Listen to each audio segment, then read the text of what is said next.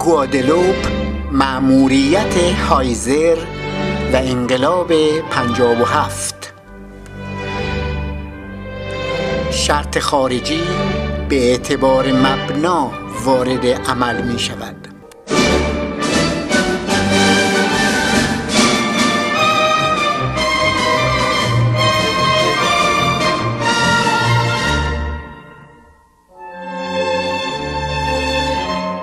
حدود چهار دهه از انقلاب بزرگ ضد سلطنتی میگذرد و با اینکه شماری از رخدادهای مربوط به اون زیر نور قرار گرفته و اسنادش منتشر شده است اما هنوز برخی سیاست حقوق بشر کارتر یا کنفرانس گوادلوپ و مأموریت ژنرال هایزر را باعث و بانی اون معرفی می کنند قافل از اینکه شرط خارجی به اعتبار مبناس که وارد عمل می شود سیاست حقوق بشر کارتر به مسابه شرطی خارجی موثر بود. نشست گوادلوپ و مأموریت ژنرال هایزر هم به این یا اون واقعه سمت و سو داد.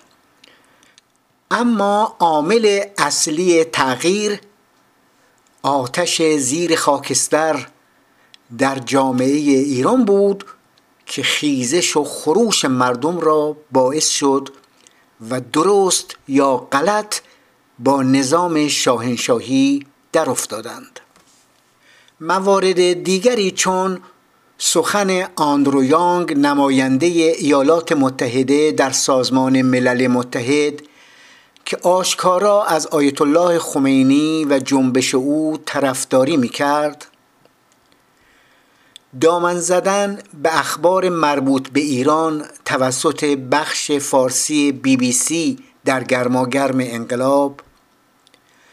نامه صادق قرطزاده که با رهنمود آیت الله خمینی برای نماینده دولت فرانسه نوشته شده بود تا در کنفرانس گوادلوپ ارائه شود گفتگوی دکتر ابراهیم یزدی با وارن زیمرمن رئیس بخش سیاسی سفارت آمریکا در فرانسه در رستوران کوچکی نزدیک نوفل نوشاتو و گفتگوهای امثال ویلیام سولیوان و استمپل با نمایندگان آیت الله خمینی همه و همه معلول و نه علت انقلاب بود.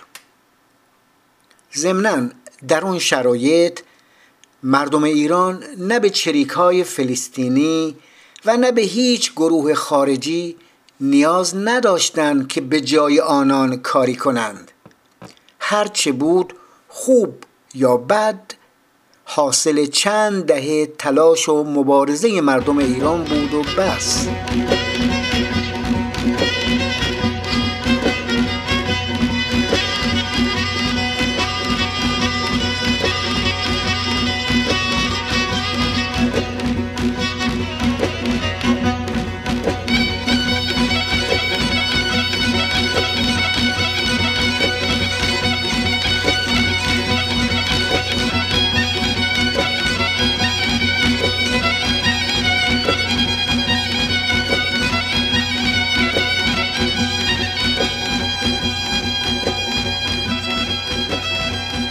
جیمی کارتر و همفکرانش گرچه خط کمیسیون سه جانبه یعنی کمیسیون نخبگان آمریکا، اروپا و ژاپن را پیش می بردند با اینکه برخلاف امثال نیکسون و جرالد فورد با علم کردن سیاست حقوق بشر human rights policy به دیکتاتورهای خودی مثل شاه در ایران و ساموزا در نیکراگوئه تشر می‌زدند و نصیحتشون می‌کردند کمتر بگیر و ببند کنند اما اما خط قرمزشون حفظ سیستم وابسته بود و هرگز فروپاشی تمام ایار رژیم شاه را تصور نمی کردند. سازمان سیا در مرداد سال 57 گزارش داد. ایران نه تنها در یک موقعیت انقلابی قرار ندارد بلکه حتی آثار و علائمی از نزدیک بودن شرایط انقلاب هم در اون به چشم نمی‌خورد. سازمان تحلیل اطلاعات دفاعی آمریکا نیز در مهر ماه همون سال سال 57 اعلام نمود. انتظار می رود شاه تا ده سال دیگر به طور فعال زمام قدرت را در دست داشته باشد. از دید امثال کارتر ایران جزیره ثبات بود و هرگز تصور نمی کردند که در اونجا با یک زلزله بنیانکن سیاسی روبرو شوند. خاطرات چارلز کورزمان گری سیک استمپل چارلز دبلیو ناس گزارشات ویلیام سولیوان سایروس ونس جورج بال و خاطرات هنری پرکت مدیر بخش ایران در وزارت امور خارجه آمریکا همه نشان می‌دهد کسانی که ظاهرا باید سر نخها را در دست می داشتند از چه در دوران انقلاب روی داده رودست خورده و به معنی واقعی کلمه به درد چه کنم چه کنم گرفتار شدند. امثال هایزر و گاست نمی‌دانستند به سایروس ونس گوش کنند که دیدگاه های ویلیام سولیوان را منعکس می‌کرد یا به ساز بریژنسکی و جیمز شلیزنگر برقصند که وقت و بی وقت از کودتا دم زده و بی ارزگی شاه و نظامیان را به رخ می کشیدند. خاطرات و اظهارات مسئولین بلندپایه وقت آمریکا و از جمله جیمی کارتر مشاور امنیتی وی بریژنسکی وزیر امور خارجه سایروس ونس و وزیر دفاع هارولد براون همه نشان می‌دهد که دولت آمریکا در این دوران دچار بی تصمیمی سردرگمی و به ویژه دو دستگی شده بود. گزارشات آنتونی پارسونز سفیر وقت بریتانیا در تهران و اسناد وزارت خارجه بریتانیا نشان می‌دهد که انگلیسی ها نیز حتی تا بهمن 57 خواهان حمایت از شاه بودند. و به هر دری زدند. واقعش قدرت های غربی چیزی در حمایت همه جانبه خود از رژیم شاه کم نگذاشتند. آنان برای حفظ وضع موجود تلاشی نبود که نکنند اما تیغشان نبرید. کوشش های هایزر، گاست و سران ارتش هم برای سرپا نگاه داشتن دولت دکتر شاهپور بختیار نتیجه نداد. بریژنسکی به شاه گرا داده بود که در قرن نوزدهم پادشاهانی که مماشات کردند از بین رفتند. اما اونها که در برابر موج اعتراض ها از سرکوب استفاده کردند باقی ماندند. سرکوب کم نبود. کارگر نیفتاد. به نظر من اگرچه شاه میهن دوست بود. اگرچه شاه میهن دوست بود و نیت شر نداشت. اما متاسفانه با خودشیفتگی ندانم کاری و استبداد رأی خود را به زمین زد. او پیش از آنکه برود رفته بود.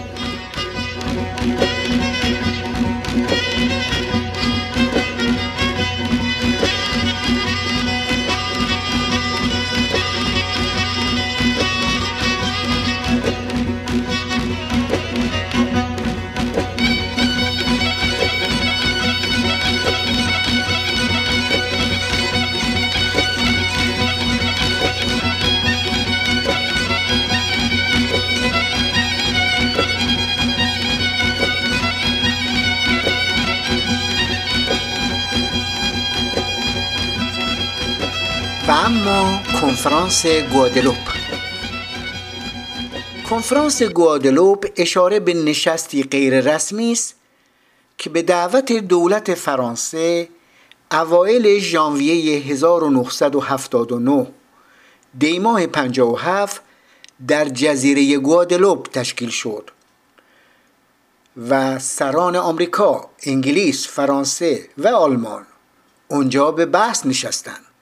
تا در مورد بحرانهای بین المللی فکرشون را روی همدیگر بگذارند غیر رسمی به این معنا که توافقنامه نوشته نشد و به امضا نرسید و شرکت کنندگان تنها دیدگاه خودشون را مطرح کردند. جزیره گوادلوپ کجاست؟ بخشی از کشور فرانسه و جزیره است در غرب اقیانوس اطلس در شرق دریای کارائیب که اولین بار کریستوف کلم دریانورد اسپانیایی در سال 1493 میلادی کشف کرد و اون را کاروکرا یعنی جزیره آبهای زیبا نامید. در سال 1635 توسط فرانسویان تسخیر شد و مدتی نیز بریتانیا بر آن احاطه داشت. در سال 1946 گوادلوپ به صورت یکی از مستعمرات فرانسه درآمد.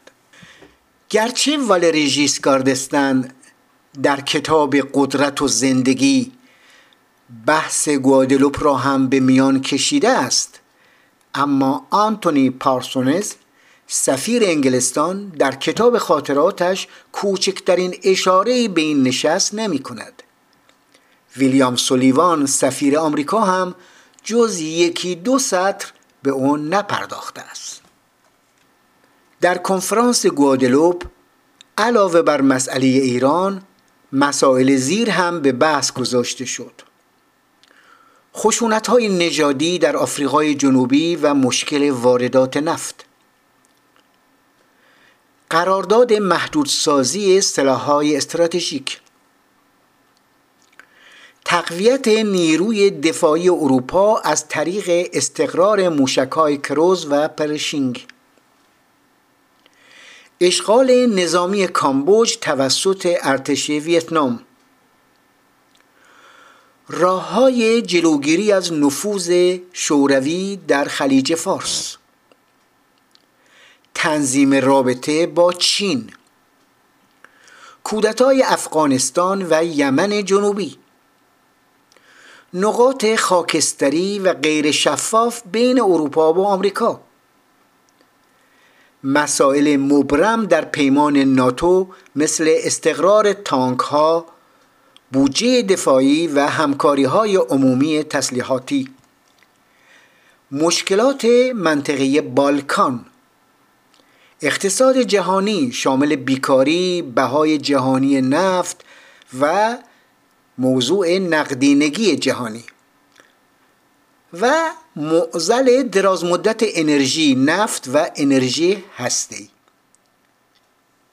موضوع ایران بخش ناچیزی از نشست مزبور بود و اشتباه از تصور کنیم خروج شاه اولین بار در گوادلوپ طرح شده است. نخستین بار شخص اعلی حضرت در صحبت با ویلیام سولیوان سفیر آمریکا در ایران خودش موضوع رفتن از ایران را پیش می کشد اون هم زمانی که نه گوادلوپ تشکیل شده و نه هایزر به ایران آمده است. سولیوان در کتاب مأموریت در ایران نوشته است شاه برایم تعریف کرد که در نظر دارد مدتی به بندر عباس برود. چند روز بعد گفت که مایل است به جزیره کیش برود. یک بار هم حرف عجیبی زد و گفت چطور سوار کشتی بشود و مدتی در آبهای بین المللی به سیر و سیاحت بپردازد. ولی سرانجام در اواخر ماه دسامبر سال 79 یعنی اواخر آذر و اوایل دی 57 که به کلی ناامید شده بود تصمیم گرفت برای مدت نامعلومی از ایران خارج شود. در کنفرانس گوادلوپ کشورهای غربی هر یک به صورت مجزا اطلاعاتی در مورد شرایط ایران هم کسب کرده بودند و می‌خواستند برای اتخاذ تصمیم در قبال تحولات آینده که تا حدودی برایشون قابل پیش بینی بود به موضعی مشترک برسند. کنفرانس گوادلوپ که به اشتباه تصور می شود برای کنار زدن شاه برگزار شده پیشتر در دستور کار سران غرب بوده است. خروج شاه با اینکه بعد از گوادلوپ صورت گرفت اما ربطی به نتایج اون نشست نداشت. شاه پیش از تشکیل کنفرانس مزبور برای خروج از ایران آمادگی داشت. و بخشی از اموالش را به خارج از کشور فرستاده بود.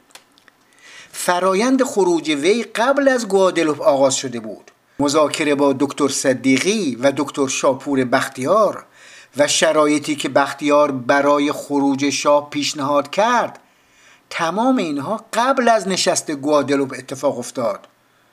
شاه رفتنی بود و این پیش از اون نشست نه تنها برای خودش بلکه برای همه طرفهای شرکت کننده در کنفرانس هم مسجل شده بود و گوادلوپ تنها محلی بود برای اینکه یافته های خود را به اطلاع یکدیگر برسانند.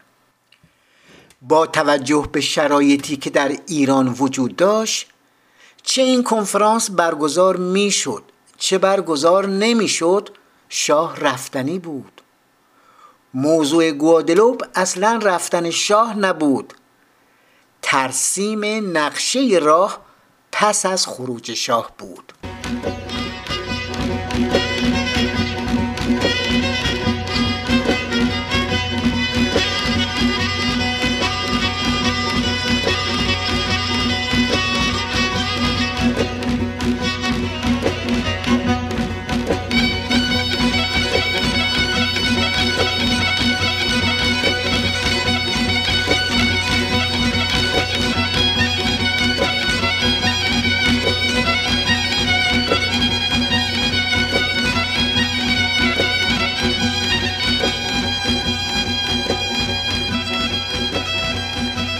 پیش از نشست گوادلوپ با پیشنهاد ژیسکاردستن که خواهان تحلیلی از انقلاب ایران بود صادق قرصزاده با رهنمود آیت الله خمینی نوشته ای را تنظیم نمود که حمایت از دستگاه سلطنت را به چالش می گرفت و در موضوع حمایت از شاه رئیس جمهور فرانسه را به مناقشه با دیگر سران غرب دعوت می کرد و مضمونش این بود.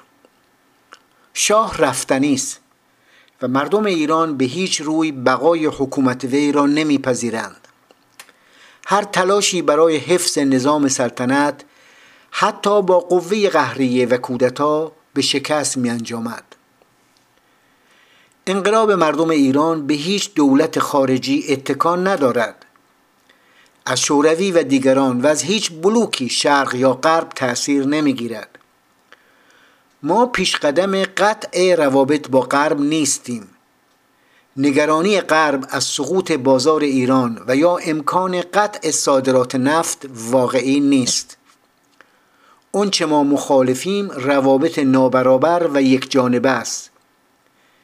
حمایت از هر دولتی جز اون که آیت الله خمینی اون را تایید کند جواب ندارد و با مخالفت جدی مردم ایران روبرو می شود.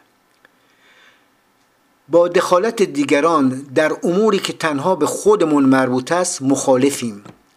این دیدگاه را اکثریت مردم تایید می کنند و با موافقت بدنه ارتش و بخش قابل ملاحظه ای از مسئولین ارتش که قلبا با انقلاب هستند و مسلمان می باشند هم همراه است.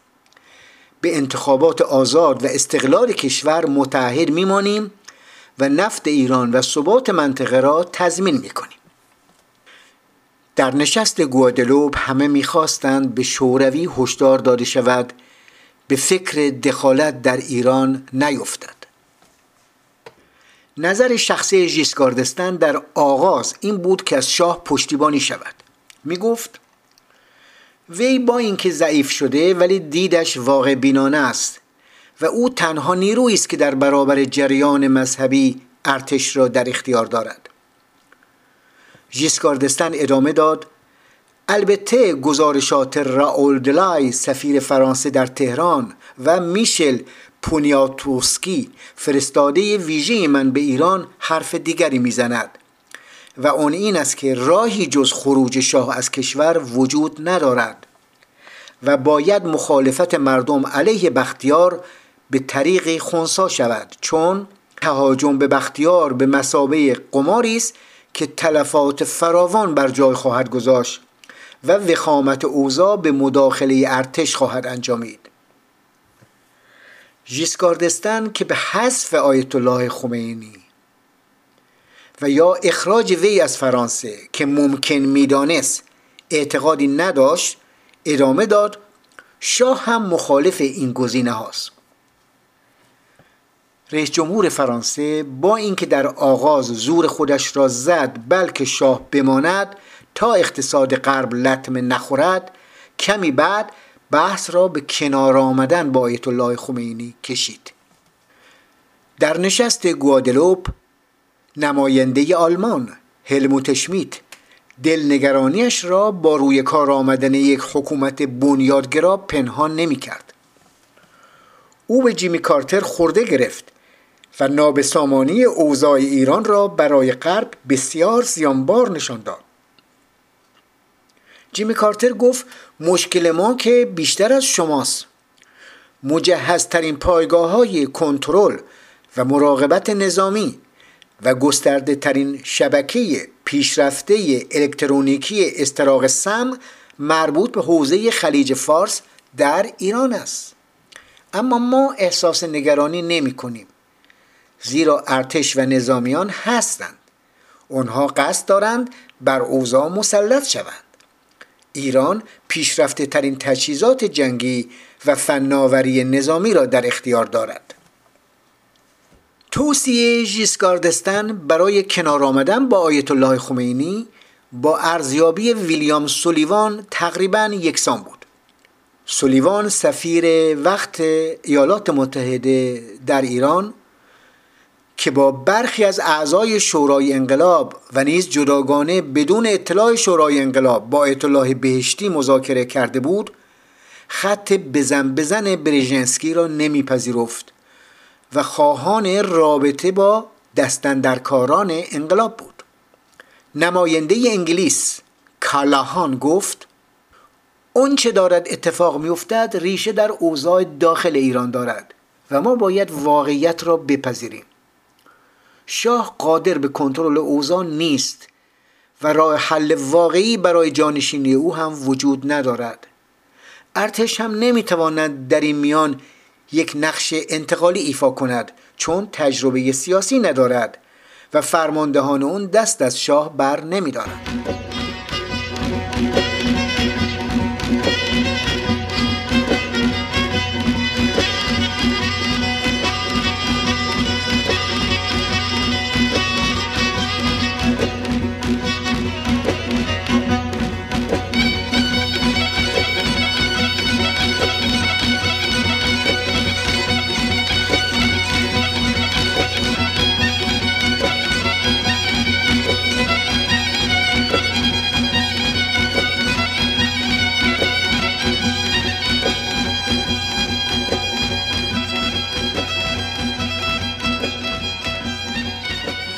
نامه آیت الله خمینی برای ارتشبد قرباغی رئیس ستاد بزرگ ارتشداران برای همراهی با انقلاب. مبنی بر اینکه ارتش اگر روبروی انقلاب نیستد در امان است از تصمیمات جدیدی پرده برداشت. همچنین مذاکراتی که آیت الله بهشتی، آیت الله اردبیلی، مهندس بازرگان، دکتر صحابی، مهندس محمد توسلی به عنوان مترجم و بعدا دکتر ابراهیم یزدی و صادق تبا تبایی با مذاکره کننده اصلی سفارت آمریکا استمپل و دیگر طرفهای درگیر داشتند و از همه بالاتر. مبنا شور و آمادگی مردم برای حضور در صحنه کفه ترازو را به سوی آیت الله خمینی سنگین تر کرد. وقتی از طرف کارتر برای آیت الله خمینی پیغام آمد که بختیار نخست وزیر بماند و شما هم ایشان را هدایت بفرمایید وی پاسخ داد اصلا شما چه کاره اید که تعیین تکلیف می کنید ملت را به حال خود واگذارید تا من از اشخاص پاکدامن برای انتقال قدرت یک شورا تأسیس کنم. تا امکانات مناسب جهت به سمر نشستن حکومت مبعوث ملت انجام پذیرد. در غیر این صورت امید به آرامش نیست. اکنون در سازمان نیروهای مسلح ایران اختلاف عمیق و اساسی بروز کرده است و در صورت کودتا بسیاری از ارتشیان که به ما پیوستند این تلاش را در نطفه خفه خواهند نمود. اصلا آقای کارتر که دموکرات است چطور از ما توقع دارد خلاف قانون عمل کنیم؟ مگر ایشان نمی‌دانند که خود شاه گفته پدرش را متفقین بردند صلاح دیدن نباشد و بعد من را پادشاه کردند؟ پس او یک آدم غیر مشروع و سلطنتش غیر قانونی است. حالا یک نخست وزیر منصوب کرده. این نخست وزیری که باید از طرف مجلس به شاه معرفی شود اکنون شاه دارد به مجلس معرفیش می کند پس کجای این قانونی و شرعی است؟ مجلسی هم که به این آقا رأی داده غیر قانونی است و نمایندگان مستقیم مردم نیستند. پس این مجموعه در بحران حاضر غیر مشروع و غیر قانونی است. حال چطور آقای کارتر از ما می‌خواهند که ما خلاف قانون عمل کنیم تا مشکل حل شود؟ دوم اینکه من بیانگر خواسته های مردم هستم. مردم دارند به من می‌گویند اینها باید بروند. من هم بگویم این کار را نکنن مردم نمی‌خواهند تن به این حکومت بدهند. بعد هم آقای کارتر ما را با ارتش تهدید می‌کند. چه کاری تا به حال می‌توانسته ارتش انجام بدهد که نکرده؟ واشنگتن در یک برهه به این جمع رسید که بازرس کل وزارت خارجه تئودور الیوت را که پیشتر در افغانستان مسئولیت داشت و فارسی را به خوبی صحبت می کرد برای مذاکره با آیت الله خمینی توجیه کند. ختمش جدید ظاهرا نتیجه کنفرانس گوادلوپ بود. قرار می شود به جای بحث روی نقاط اختلاف با توجه به این نکته که دشمن دشمنم دوست من است نظر واحد ارتش و روحانیت که هر دو ضد کمونیست هستند برجسته شود و حفظ ساختار ارتش مورد تأکید قرار گیرد تا بحران مدیریت شود و هرج و مرج در بستری آرام کانالیزه شده مبدل به نظم گردد. نهایتا فرستادگان کارتر در یک هتل در گوادلوپ به اسم هتل همک فرانسیس جا خوش می‌کنند و با نماینده یا نمایندگانی از نوفل نوشاتو به رد و بدل کردن پیام می‌پردازند. تا اونجا که من اطلاع دارم صادق تبا یکی از آنها بود.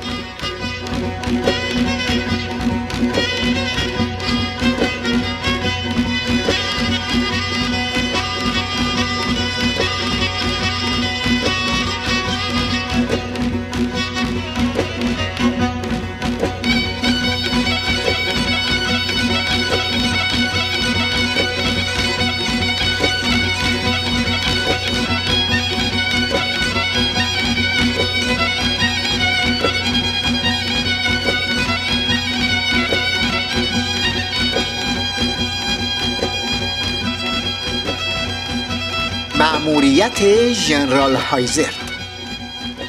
درست است که مأموریت ژنرال هایزر با اولین روز برگزاری کنفرانس گوادلوپ همراه شد اما ربط مستقیمی به اون نداشت. کاخ سفید از گزارشات ویلیام سولیوان تقلق شدن اوضاع ایران سردرگمی شاه و به هم ریختگی ارتش نگران بود.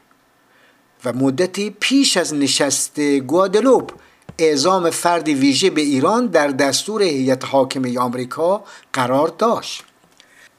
حتی جیمز شلیزینگر برای این منظور روی بریژنسکی دست گذاشت و قرار بود وی به جای هایزر رهسپار ایران شود.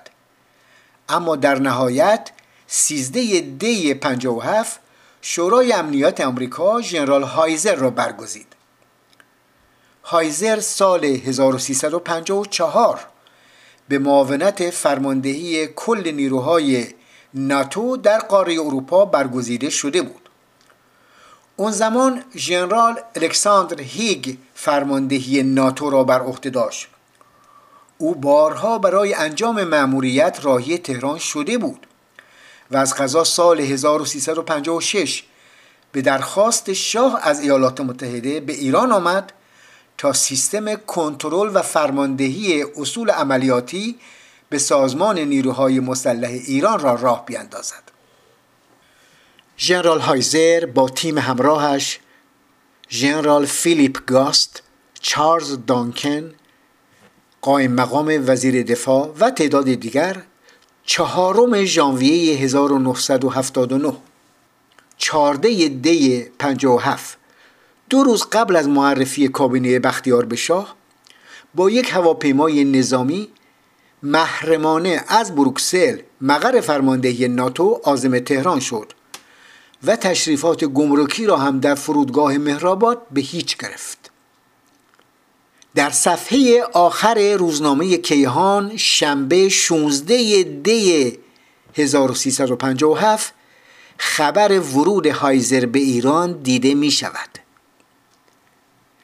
هایزر همون شنبه 16 دی روزی که بختیار کابینش رو به شاه معرفی کرد.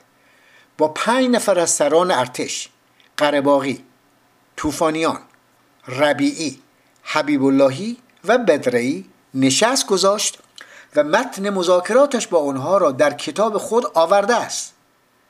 یعنی جنرال های شاه از ماجرای سفر هایزر فردای ورودش مطلع بودند. ادعای اعلی حضرت که هواپیمای هایزر در پایگاه های نظامی خاص آمریکایان فرود آمد و نه در مهرآباد و اینکه وی بعدها از آمدن هایزر با خبر شده همچنین گفته شاپور بختیار که من هرگز نام این ژنرال را نشنیدم که در کیهان 21 دی ماه صفحه چهار در شده واقعی نیست. هایزر جمعه 14 دی 57 به تهران رسید و فرداش ورود او به ایران مثل تو پیچید و مردم علیه حضورش در شهرها شعار می‌دادند. چگونه اعلی حضرت و شاهپور بختیار هیچ کدام نشنیده و خبر به این مهمی رو هیچ کس برایشون نگفته است؟ در میان سران آمریکا برژنسکی و الکساندر هیک مسئول اول ناتو در آن سالها با مأموریت هایزر موافقت نداشتند. آنها طرفدار بقای شاه بودند. طالب بودند سیاستی اتخاذ شود و فردی به ایران برود که برقی قال انقلاب را بکند و با عملیات خشن چراغش را خاموش سازد. لاقل یک نیروی ویژه با ناو هواپیما بر در اقیانوس هند مستقر گردد و برای زهر چشم گرفتن از مخالفین شاه بارها و بارها دیوار صوتی شکسته شود. اما کارتر و سایروس ونس و دیوید جونز رئیس ستاد مشترک نیروهای مسلح آمریکا هارول براون وزیر دفاع و چارلز دانکن قائم مقام وزیر دفاع می‌خواستند هایزر مانع واکنش خودسرانه سران ارتش بشود و تنها در شرایط خاص و در آخرین مرحله به اقدام نظامی مبادرت گردد و عملیات کورتاژ و کودتا را در پیش گیرند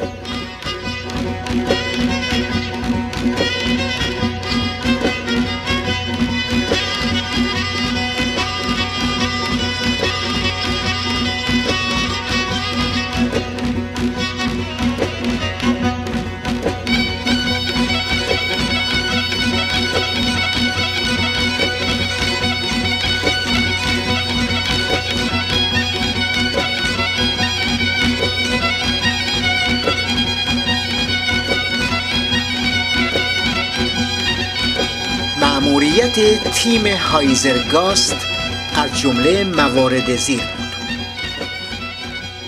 ارزیابی نقاط ضعف و قوت نظامی و استراتژیک ایران. حفظ فرماندهی ارتش به هر صورت ممکن. ارزیابی وضعیت سیاسی و اقتصادی نامتعین و دم به دم متغیر ایران با توجه ویژه به میدانهای نفتی. جلوگیری از عملیات خودسرانه و حساب نشده سران نظامی پس از رفتن شاه. تعیین تکلیف قراردادهای فروش سلاحهای پیشرفته آمریکا و در صورت لزوم لغو قراردادها. تلاش برای ادامه فعالیت اداره هشتم سواک در تقابل با روسها و قانع کردن مخالف و موافق که این بخش از هم نپاشد. برنامه ریزی برای وسایل و سلاحهای مدرن آمریکا در ایستگاه رادار ایران که مبادا به تصرف شوروی درآید. یکی از این پایگاه ها در منطقه کپکان واقع در 64 کیلومتری شمال شرق مشهد و دیگری در بهشهر مازندران تأسیس شده بود. و آمریکا به وسیله تجهیزات بسیار پیچیده تمام فعالیت نظامی روسها در جمهوری های آسیای مرکزی به خصوص آزمایش های موشکی آنها را تحت نظر داشت. تمام پیام ها و مخابرات الکترونیکی روزها را در سراسر منطقه تا خلیج فارس ضبط می کرد و با ارزشترین اطلاعات نظامی را برای مقابله با شوروی در این منطقه حساس جهان در اختیار داشت. این ادوات در قلب جنگل های دورافتاده در شمال ایران یا در کوهستان های کپکان به وسیله معدودی از کارشناسان فنی و غیر نظامی کار می‌کرد. ژنرال هایزر از این نظر بسیار کارساز بود. ترغیب فرماندهان ارتش در عین حال به کنار آمدن با نمایندگان آیت الله خمینی بعد از رفتن شاه. حتی ژنرال گاز چند شماره تلفن در اختیار آنها می‌گذارد که تماس بگیرند. تیمسار ربیعی در دادگاهش به سراحت این مسئله را عنوان نمود. هایزر می‌خواست ابتدا سران نظامی را برای حفظ انسجام ارتش پس از رفتن شاه و حمایت از دولت شاپور بختیار راضی کند. تا بعد خودش همراه ویلیام سولیوان نقش جوشکار را بازی کرده و سران ارتش و روحانیت را به هم وصل کند. و خلاصه آخرین تلاش هایزر خروج بی سر آمریکایی ها از ایران بود. ژنرال هایزر با عباس قرباقی امیر حسین ربیعی و حسین فردوس یک جور حرف می‌زد. و با بدرعی حبیب اللهی طوفانیان خسروداد ناجی و بیگلری جوری دیگر. با دسته اول صحبت از لزوم بیطرفی ارتش می کرد و با دسته دوم از طرح سه یعنی عملیات کورتاش کودتا در صورت لزوم و در اختیار گرفتن سیستم بانکی پالایشگاه ها نیروگاه ها آب و رسانه ها بریژنسکی در خاطراتش نوشته است ارتش منضبط به سامان و قوی بود همتایان اون در پاکستان، ترکیه، برزیل، مصر و نقاط دیگر در شرایط مشابه و دشوار ثابت کردند که برای تصاحب قدرت و سپس اداره امور شایستن دلیلی وجود نداشت که در ایران چنین نباشد به خصوص اگر دستور این اقدام را شاه صادر می کرد. هرچند ارسال محموله ای از وسایل نظامی ضد شورش برای ارتش ایران اعزام یک اسکادران از نیرومندترین هواپیماهای نیروی هوایی از ویرجینیا به عربستان اعزام سه نافشکن از دریای چین به سوی آبهای هند و دو برابر کردن تعداد کشتی های جنگی آمریکا در نزدیکی سواحل ایران همه و همه بوی کودتا می‌داد. اما همونطور که خود کارتر بعدا اعتراف نمود آمریکا قادر به کودتا نبود. نه تنها به دلیل سابقه تاریخی بلکه به این سبب که یک رهبر نظامی که قادر به انجام چنان کودتایی باشد وجود نداشت. جیمز شلیزنگر وزیر انرژی کابینه کارتر نیز گفته است مداخله نظامی هم رژیم شاه را نجات نمی‌داد. به عکس چنین مداخله رژیم جانشین شاه را رادیکال تر می کرد و جهان اسلام را یک پارچه بر ضد آمریکا برمیانگیخت. کسانی که در آمریکا برای ایران نقشه میکشیدند خودشون هم دقیقا نمی‌دانستند چه بایدشون کرد. همین مسئله پاسخ این سردرگمی را می‌دهد که بالاخره هایزر آمده بود چه کند در ایران. جلوی کودتا را بگیرد یا اینکه اون را سامان دهد. به خاطر سیاست های سردرگم واشنگتن نسبت به حفظ یا حذف شاه ژنرال هایزر پادر هوا بود و نمی‌دونست چه کند. انگار معجونی از سایروس ونس و برژنسکی بود. هم کودتا را از نظر دور نمی داشت و هم از آن اجتناب میورزید. گاه به ساز برژنسکی میرقصید و گاه با سولیوان و ونس هم سفره می‌شد. البته او در مذاکراتش با فرماندهان ارتش بر نکته دقیقی چند بار انگوش گذاشت و اون اینکه زمامداران میآیند و می‌روند این ملت است که میمانند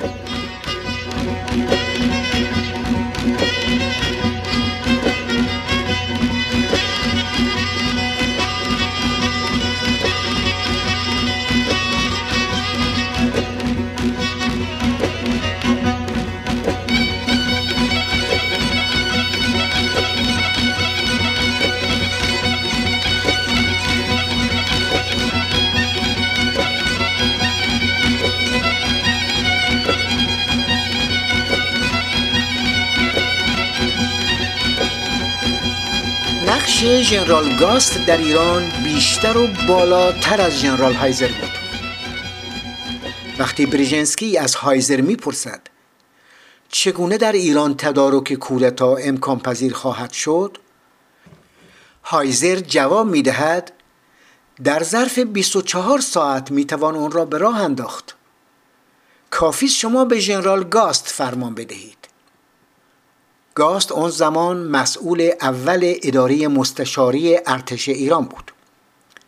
اداره مستشاری ارتش تحت فرماندهی ژنرال های آمریکایی اداره می‌شد و در آستانه انقلاب گاست همه کاری اون بود و در عین حال رئیس ستاد نیز شناخته می‌شد. سهرگاه 22 بهمن 57 که بریژنسکی و دیگر سران ایالات متحده گیج و ویج شده و در فکر اجرای طرح سه یعنی عملیات کورتاژ کودتای ارتش بودند در تهران ژنرال گاست با مستشاران آمریکایی و شماری از سران نظامی ایران در ساختمان ستاد کل ارتش در خیابان دکتر شریعتی فعلی در محاصره جوانان مسلح قرار گرفتند وقتی به طرف قرارگاه تیراندازی شروع شد از غذا گلوله ها پنجره ها را در بخش ژنرال گاز خورد کرد و او و همراهانش سراسیمه به زیرزمین ستاد خزیدند برق هم قطع شده بود و در تاریکی به سر می بردن. بعدا معلوم شد در اسنای هجوم از طریق تلفن با مدرسه رفاه و علوی تماس گرفته و درخواست کمک می کنند. با سفارش آیت الله خمینی، دکتر یزدی، مهدوی کرمانی، حاج مهدی عراقی و سرهنگ توکلی برای آزادی آنها دست به کار می شوند. جوانان مسلحی که نگران توطعه آمریکایی ها و سران ارتش بودند زیر بار نمی روند. اما پیغام پشت پیغام کلافشون می کند.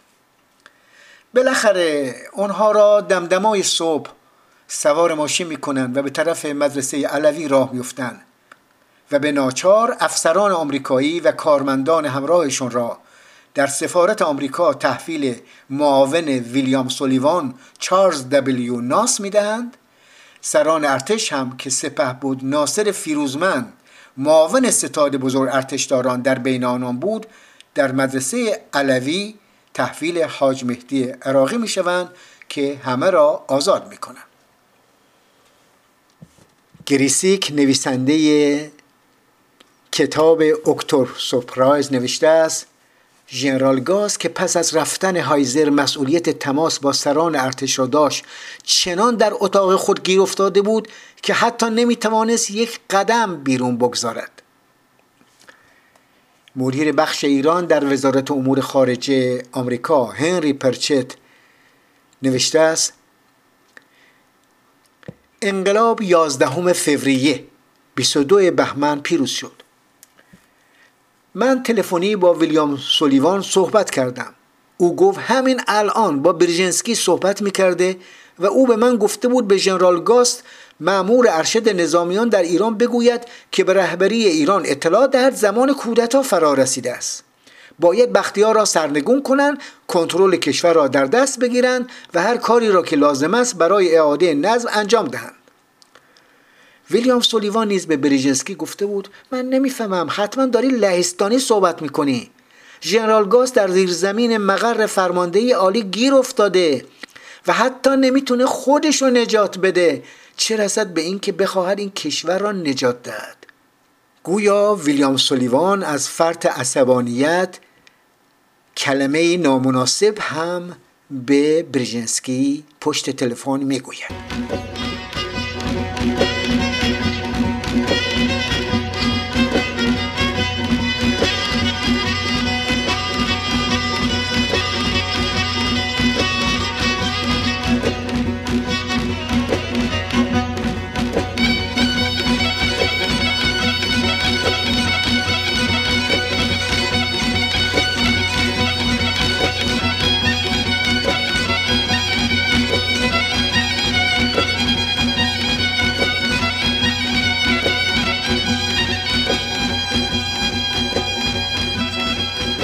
گرماگرم انقلاب گاست و هایزر و سولیوان با دولت بختیار موافقتنامه عجیبی به امضا رساندند. و خیلی راحت اعتبار یک قرارداد تسلیحاتی را که حدود 8 تا 10 میلیارد دلار ارزش داشت و پیشتر امضا شده بود فسخ نمودند. و ایران را در موضعی قرار دادند که نتواند از زیر بار تعهداتش شانه خالی کند. این تفاهم نامه به حیثیت سیاسی و نظامی ایران بسیار بسیار لطمه زد و در محافل آمریکا با شگفتی تمام روبرو شد. حتی بریژنسکی به دلیل واهمه از واکنش احتمالی ایران امضای اون را یک هفته به تأخیر انداخت. اما در ایران همه گرم انقلاب بودند و هیچ صدای اعتراضی برنخواست. امضای تفاهم نامه با این درجه از اهمیت از سوی دولتی که عملا سر کار نبود و اعتبار قانونی بخشیدن به اون از سوی دولت آمریکا خیانت به تمام معناست. زیرا برای دولت آمریکا این امکان را فراهم می کرد تا از تحویل مقادیر هنگفتی سلاح و تجهیزات سفارش شده دولت ایران خودداری ورزد. به علاوه میلیون ها دلار بابت جریمه لغو این قراردادها از حساب تنخواهگردان ایران برداشت نماید. ایران نه اسلحه‌ای دریافت داشت و نه دیناری از باقی مانده اون حساب که نزدیک به 9 میلیارد دلار تخمین زده می شود بازپس گرفت. بعدها هم که ماجرای گروگانگیری سفارت آمریکا پیش آمد و ما به گروگان آمریکا در آمدیم